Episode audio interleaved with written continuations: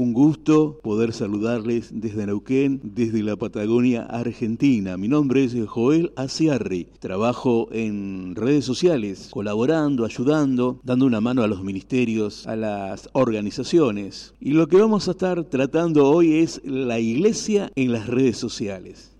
Un día salgo de mi trabajo en la gráfica, voy a tomar el colectivo. Estaba repleto el cole, repleto. Me tengo que ir a la parte de atrás, ahí parado. Y en un momento levanté la vista y ¡Wow! ¡Qué sorpresa me llevé! Estaban todos, completamente todos, con sus móviles, con el celular, y seguramente estarían escuchando música, a través de una aplicación, de una radio por internet y algunos estarían en redes sociales, en Facebook, en Twitter, en Instagram y ahí me di cuenta que estábamos en otro tiempo, en otra generación, otro público. Por eso es importante empezar a trabajar en lo que es redes sociales, como ministerio, como organización, como iglesia, poder involucrarnos a tantas personas que necesitan de Jesucristo. Ahora, lo primero que tenemos que hacer es formar un equipo. Lo primero. Yo le llamo un equipo creativo, con adolescentes, jóvenes, gente mayor, involucrarse y formar este equipo de pensadores,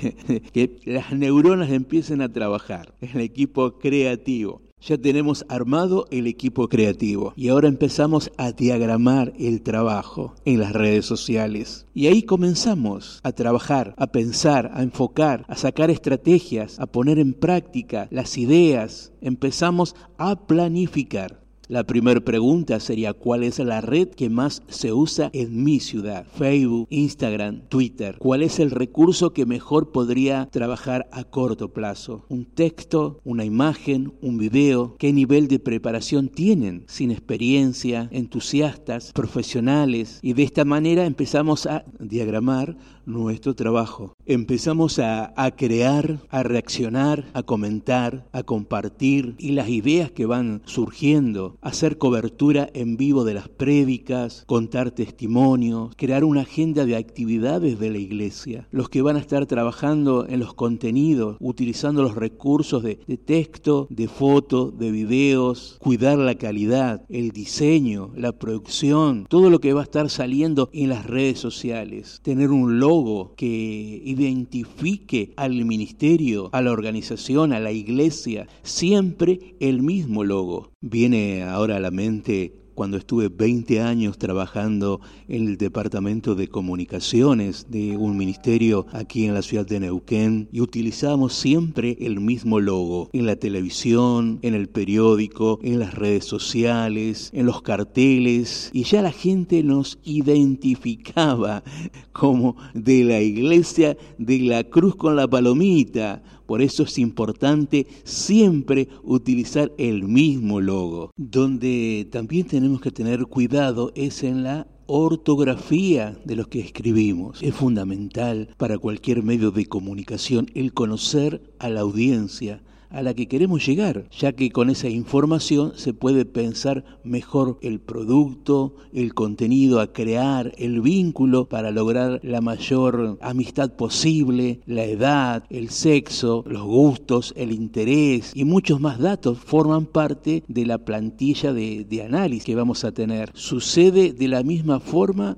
que cuando comenzamos a comunicar acciones de nuestra iglesia, ministerio, música o proyecto. Debemos tomar tiempo para saber el detalle a quienes queremos alcanzar con nuestro mensaje. En una oportunidad viene una profesora de la universidad y me dice, Joel, ¿podemos eh, traer a los abuelos a, que vengan aquí a la, emisora, a la radio, a, poder tener una experiencia?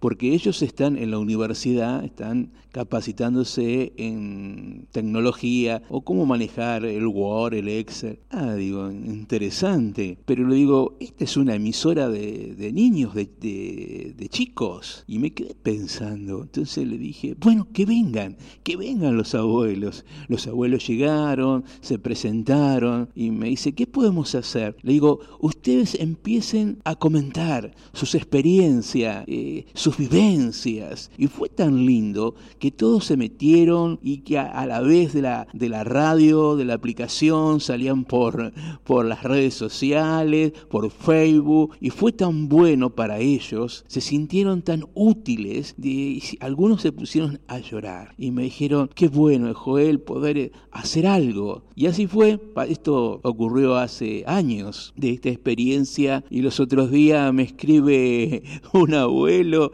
y me dice, Joel, eh, amamos a la radio. y él estaba a través del Facebook, a, través de las redes Así que les animo, les animo para que sigan trabajando, esforzándose e involucrarse en todo el trabajo de redes sociales. Quería estar saludando a toda la producción de Buenas Nuevas para el Mundo desde Neuquén, aquí en la Patagonia Argentina. Muchas bendiciones, Pastor Joel Aciar.